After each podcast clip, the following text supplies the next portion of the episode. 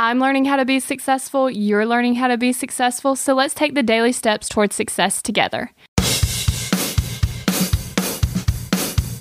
Today, we're going to be talking about what's on today's to do list. So, if your life is currently crazy, your to do list is probably a mile long and you don't even know where to start because it's full with unimportant, important tasks that may or may not be urgent. That means that things are screaming to be done at all different directions and you're not sure which one to pick. And this can be extremely difficult if you haven't planned this out in advance. And when your stuff isn't planned out, sometimes we revert to our default settings, which means you probably won't always pick the most important thing. So, this is how I handle this. I look at all the things on my to do list and figure out what must be done today. And then I move everything else onto a different day. I'm not even concerned with those tasks anymore. Then I pull up my calendar and I start scheduling out my tasks. If I find out that I have enough time to actually do more than what absolutely must be done today, then I'll move some of those tasks back to today's list. But if I don't have enough time to finish the things that I said I must absolutely have to get done, well, if I don't have time, then they're not going to get done.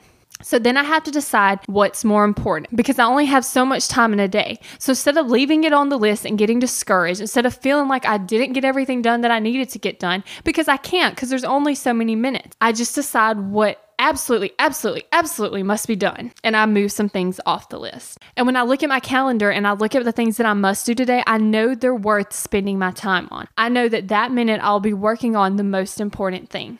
Even when your life is crazy, you still need to make time to learn new things and to be motivated to go after what you want.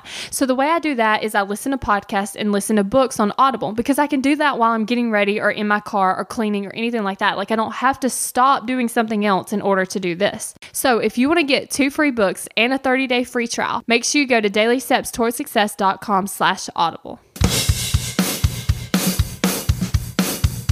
We're in this together, one step at a time.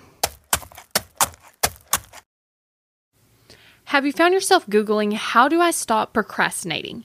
Here's the thing when you search that, I'm sure you found hundreds of tips, tricks, hacks, and strategies. In fact, I've shared several of them here on the podcast. The only thing is, did it work? Are you still procrastinating? If you are, then what you need isn't another hack. You need to focus on the actual thing that's causing you to not take action. Our thoughts control our feelings, our feelings control our actions, which means if you want to change your action or inaction, you first have to change your thinking. That's exactly what we focus on in my program, Kick Procrastination. This program is designed to help you go from procrastinating on your goals to taking massive action towards achieving them. So go to kickprocrastination.com to sign up.